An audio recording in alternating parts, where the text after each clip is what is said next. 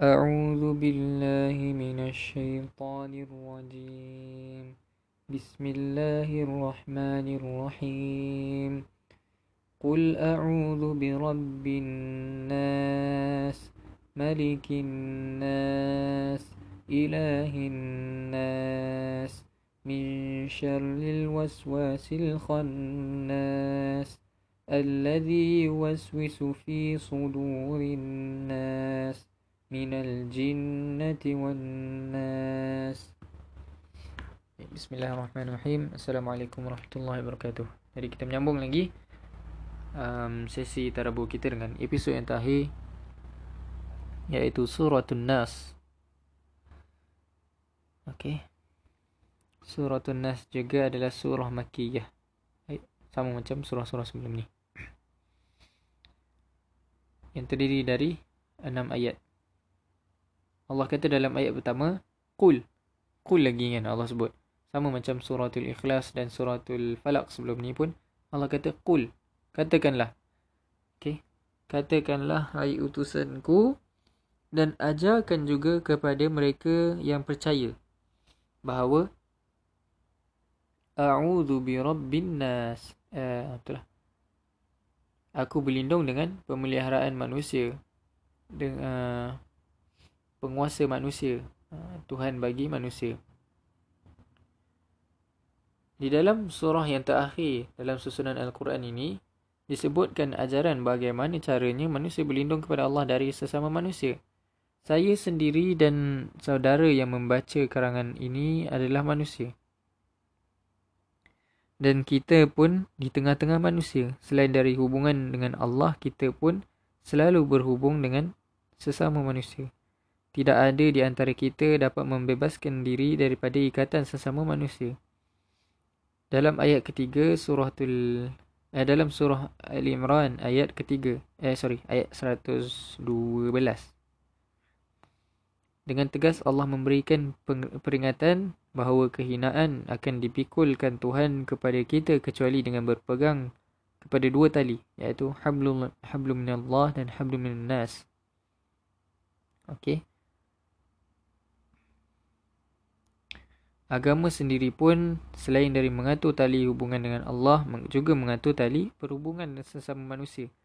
Dan kita pun maklum dan mengalami sendiri bahawa pergaulan yang uh, dengan sesama manusia itu bukanlah sesuatu yang mudah. Yang bagus menurut pendapat kita belum tentu bagus menurut pendapat orang lain. Langkah cita-cita yang baik belum tentu diterima oleh orang lain kalau dipandangnya akan merugikan nescaya akan dihambatnya di tengah-tengah gelombang manusia yang banyak itu dengan berbagai macam ragam keinginan, kelakuan cita-cita, lingkungan dan pendidikan terseliplah kita. Saya dan saudara sebagai pribadi menyisihkan uh, dari sesama manusia tidak bisa. Okey. Dan bergaul terus dengan mereka bukan tak ada pula akibatnya akibat yang baik ataupun yang buruk. Manusia bisa menguntungkan kita dan bisa membahayakan kita. Maka diajarkan kita surah yang terakhir ini bagaimana cara kita menghadapi hidup di tengah-tengah manusia. kita dengan uh, ajaran melalui Nabi SAW disuruh memperlindungkan diri kepada Allah. Kerana itulah Rabbun Nas, pemelihara manusia malikun nas penguasa manusia dan ilahun nas tuhan bagi manusia. Allah ialah adalah rabbun malikun ilahun. Okey. Dan Allah pemelihara penguasa dan tuhan. Allah adalah khaliq artinya pencipta. Ha. di samping menciptakan seluruh alam Allah pun mencipta manusia dan mempunyai dan manusia itu mempunyai pergaulan per, pergaulan hidup. Okey, manusia diberi akal budi sehingga manusia hidup di permukaan bumi ini jauh berbeza dengan kehidupan makhluk yang Allah yang lain. Sebab itu maka manusia merencanakan apa yang akan dikerjakan di dalam menempuh jalan hidupnya sampai dunia ini ditinggalkannya kelak.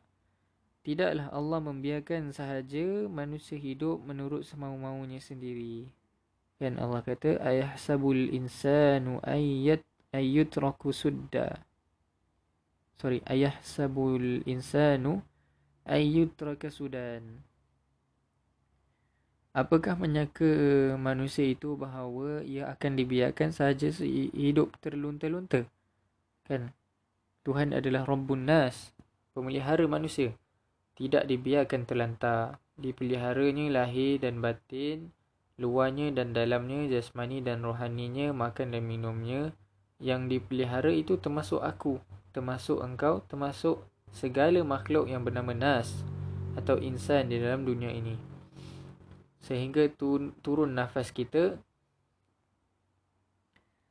uh, perjalanan dan goyangan jantung siang dan malam yang tidak pernah berhenti. Alat-alat pencerna tubuh, telinga alat pendengar, mata alat melihat, hidung alat pembau, semuanya dipelihara terus terus oleh Allah Subhanahu Wa Taala. Oleh Rabbun itu. Dan dia adalah pula Malikun Nas, penguasa dari seluruh manusia. Kalau kalimat uh, Malik itu tidak dibaca, uh, tidak dibaca, tidak dipanjangkan, uh, bacaan mim tu kan malik kan malikin nas.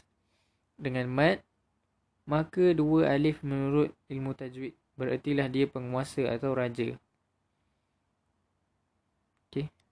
Kan dalam surah ni dia sebutkan malikin nas kan? Bukan malikin nas dia malikin nas. Maksudnya uh, raja lah penguasa. Okey.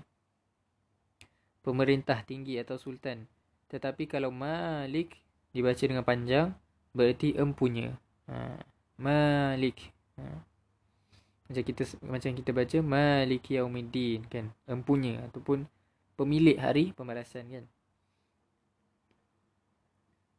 Ha. Memang terkandung kedua pengertian Allah itu memang raja atau penguasa yang mutlak dari manusia. Maha kuasa Allah Subhanahu Taala itu mentakdirkan dan mentadbir Sehingga mau tidak mau kita manusia mesti menurut peraturan yang telah ditentukannya. Yang disebut sunnatullah. Okey, kalau kita hendak dilahirkan ke dunia hanya berasal dari status mani. Kita pun lahir. Kalau kita hendak dimatikannya, bagaimanapun bertahan, kita pasti mati. Kita ini dialah yang empunya. Bahkan nyawa kita, kalimat mudaf dan mudafun ilaih di antara nyawa dan kita arti sepintas lalu ialah bahawa nyawa kita adalah uh, nyawa kita sendiri ialah kitalah empunyanya. Namun pada hakikatnya yang empunya nyawa itu bukanlah kita melainkan dia. Jelas uh, dikatakannya dalam wahyunya ruhihi ya artinya nyawanya bukan ruhi bukan nyawaku kan dengan uh, K huruf kecil. Uh, apa tu? Saya pun tak tahu.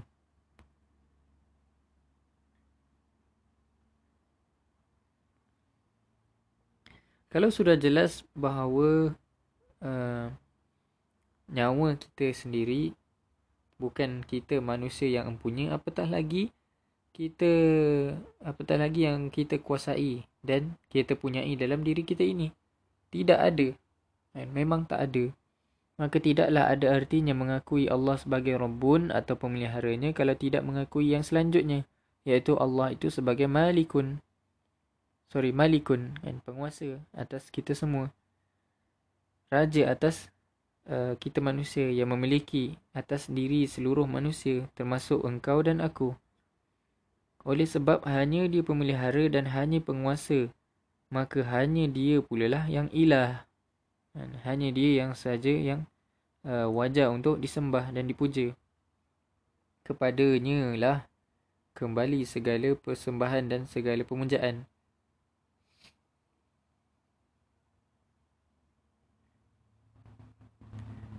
Okey, jap.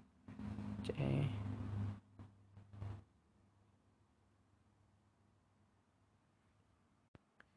Kita perlindungkan diri kepada Allah, pemelihara penguasa dan Tuhan dari sar, uh, sekalian alam. Pada surah yang lalu, suratul Falaq, kita memperlindungkan diri kepada Allah sebagai pemelihara dari pergantian malam kepada siang. Kan waktu subuh tu kan. Dari kejahatan segala apa pun yang dijadikan. Kita melindungi diri kepadanya dengan uh, dalam keadaan sebagai pemelihara dari kegelapan malam. Dan kita juga melindungkan diri dari mantra yang ditujukan uh, tukang sihir ataupun dari bujuk rayu perempuan sebagai yang ditafsirkan oleh Abu Muslim. Dan dari hasad dengkinya orang yang dengki. Namun pada surah penutup ini surah ke-14 kita berlindung kepada Allah dari macam hmm, bahaya yang timbul dari sesama manusia. Apakah bahaya itu? Iaitu dari kejahatan kejahatan ber, uh, bisikan-bisikan dari si pengintai peluang. Iaitu ialah orang yang selalu mengintai kalau ada peluang yang selalu menunggu. Moga-moga kita terlengah. Maka saat kita terlengah itu peluang yang baik baginya untuk membisik-bisikkan sesuatu Mem, yang membisik-bisikkan di dalam dada manusia dia berbisik-bisik bukan secara terang-terang. Dia masuk ke dalam dada manusia secara halus. Dia menumpang di dalam aliran darah. Dan darah berpusat ke jantung. Dan jantung terletak dalam dada. Maka dengan tidak didasari bisikan yang dimasukkan ke dalam jantung yang baik yang di balik benteng dada itu dengan tidak didasari eh, dengan tidak disedari terpengaruh oleh bisik itu. Sedianya kita akan maju namun kerana mendengar bisikan dalam dada itu kita pun mundur. Tadinya hati kita telah bulat hendak berijtihad fi sabilillah. Hendak berjihad kan? Namun kerana bisikan yang menembus hati itu kita tidak jadi berjihad. Kita menjadi ragu akan maju ke muka bisikan dalam hati menghasilkan ragu-ragu itu sangatlah menurunkan mutu kita sebagai manusia. Dan perasaan ini dibisikkan oleh sesuatu yang di dalam dada itu telah diberi nama ayat ini iaitu was-was. Okay. Dan dia pun telah menjadi bahasa Indonesia kita. And ini kata kata hamkalah kan. Was-was.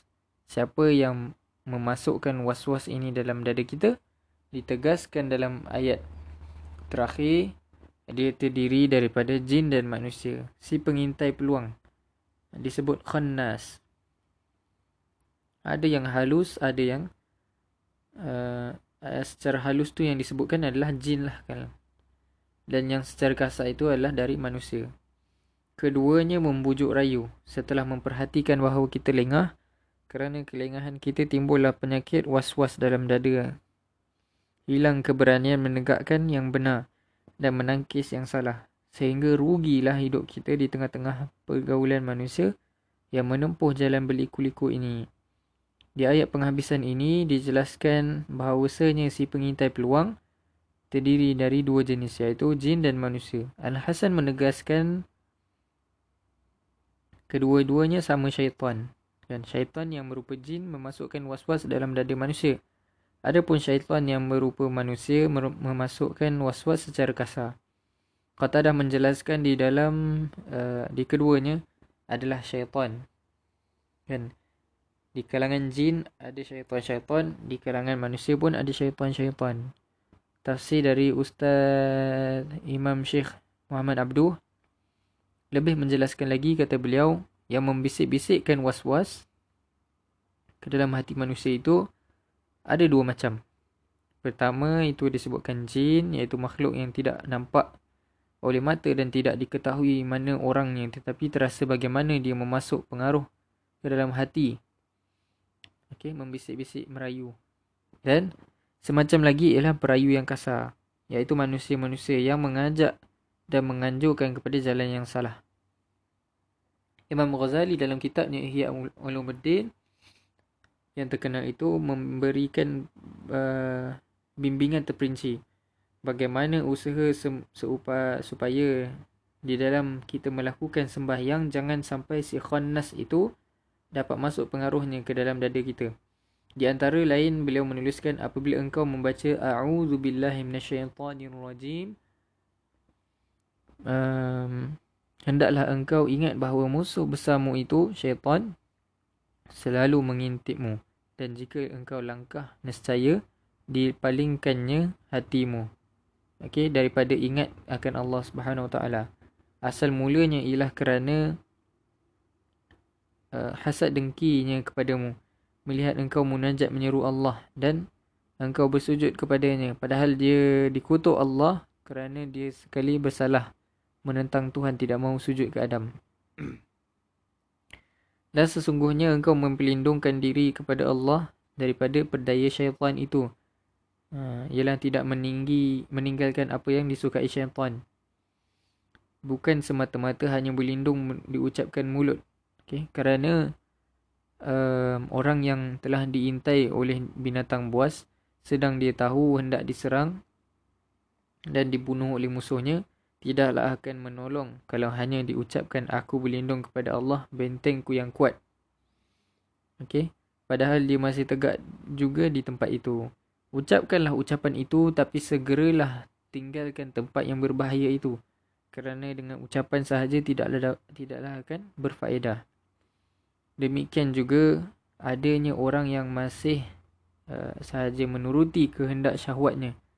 Okey, padahal menurut syah, syahwat itulah yang sangat disukai oleh syaitan yang dimurkai oleh Tuhan. Tidaklah akan menolongnya kalau hanya ucapan, kalau hanya bacaan. Tetapi hendaklah di samping berucap dan membaca ambil cepat tindakan meninggalkan lapangan syaitan itu dan masuk ke dalam benteng yang tidak sedikit pun dapat dimasuki oleh musuh. Benteng yang kukuh itulah yang pernah dijelaskan oleh Tuhan Azza wa Jalla dalam eh, dengan perantaraan lidah Nabi-Nya sallallahu alaihi wasallam bahawa Tuhan berfirman kepada beliau ini adalah hadis qudsi lah kan لا إله إلا الله حصني فمن دخل حصني أمن من عذابي لا إله إلا الله tidak tidak ada Tuhan melainkan Allah adalah bentengku Barang siapa yang masuk melindungkan diri ke dalam bentengku, selamatlah dia daripada azabku. Okay. Orang yang terpelihara dalam benteng itu ialah orang-orang yang benar dalam dan tidak ada ma'budnya. Hmm. Tidak ada yang disembah selain Allah. Adapun orang yang mengambil hawa nafsunya menjadi Tuhannya, maka dia itu adalah di tempat permedanan permedanan syaitan bukan berlindung di benteng Tuhan. Sekian Al-Ghazali. Maka banyaklah keterangan dari Rasulullah wasallam sendiri tentang bagaimana pentingnya surah kedua surah ini. Yang selalu disebutkan muawwidhatain dua surah uh, perlindungan untuk dijadikan bacaan pengukuh iman penguat jiwa penangkis bahaya. Maka tersebutlah di dalam sebuah hadis yang sahih diriwayatkan oleh Bukhari yang uh, beliau terima dari uh, dengan dengan sanadnya daripada ibu orang yang berim, beriman Siti Aisyah. Moga-moga Allah uh, redha kepadanya. Bahawasanya junjungan kita Nabi Muhammad sallallahu alaihi wasallam apabila hendak masuk ke dalam tempat tidurnya setiap malam dikumpulkan kedua telapak tangannya Kemudian itu dibacanya mula-mula Qul huwallahu ahad. Sesudah itu Qul a'udhu birabbil falaq. Sesudah itu Qul a'udhu birabbin nas. Yang ditampungkannya sambil membaca itu kedua telapak tangan itu. Setelah selesai maka dibarutkanlah kedua telapak tangan itu pada bahagian-bahagian yang dapat dicapai oleh telapak tangannya itu. Dengan dimulai dari kepala dan mukanya terus ke seluruh badannya sampai ke bawah. Diperbuatnya demikian sampai tiga kali. Selain dari Bukhari, hadis ini pun diriwayatkan oleh Ashabus Sunan. Dan seketika penulis tafsir ini masih kecil lagi. Cara pelaksanaan hadis ini telah dijadikan eh, diajarkan kepadaku oleh ayahku dan guruku. Dan dalam perjalanan-perjalanan musafir ketika saya mengirimkan beliau, jaranglah aku melihat beliau melakukan demikian. Demikianlah adanya. Amin. Baik, jadi sampai sini saja kita punya tadabbur. Kan dah habislah kita punya sesi terabu ni. Memang agak lambat juga kita habis ni. Kalau ikutkan kita nak habiskan dalam bulan syawal tapi dah terlebih ke apa pun. Ya tak apalah. Alhamdulillah dah habiskan.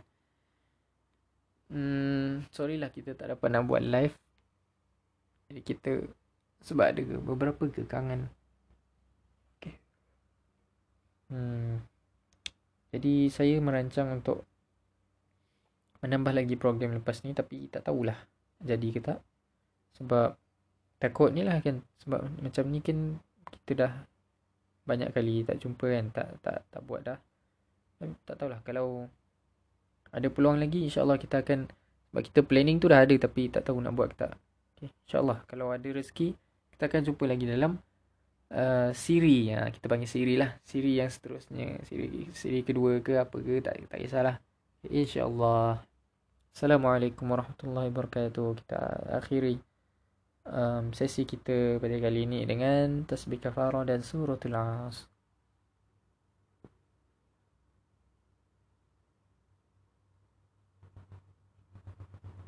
Assalamualaikum warahmatullahi wabarakatuh.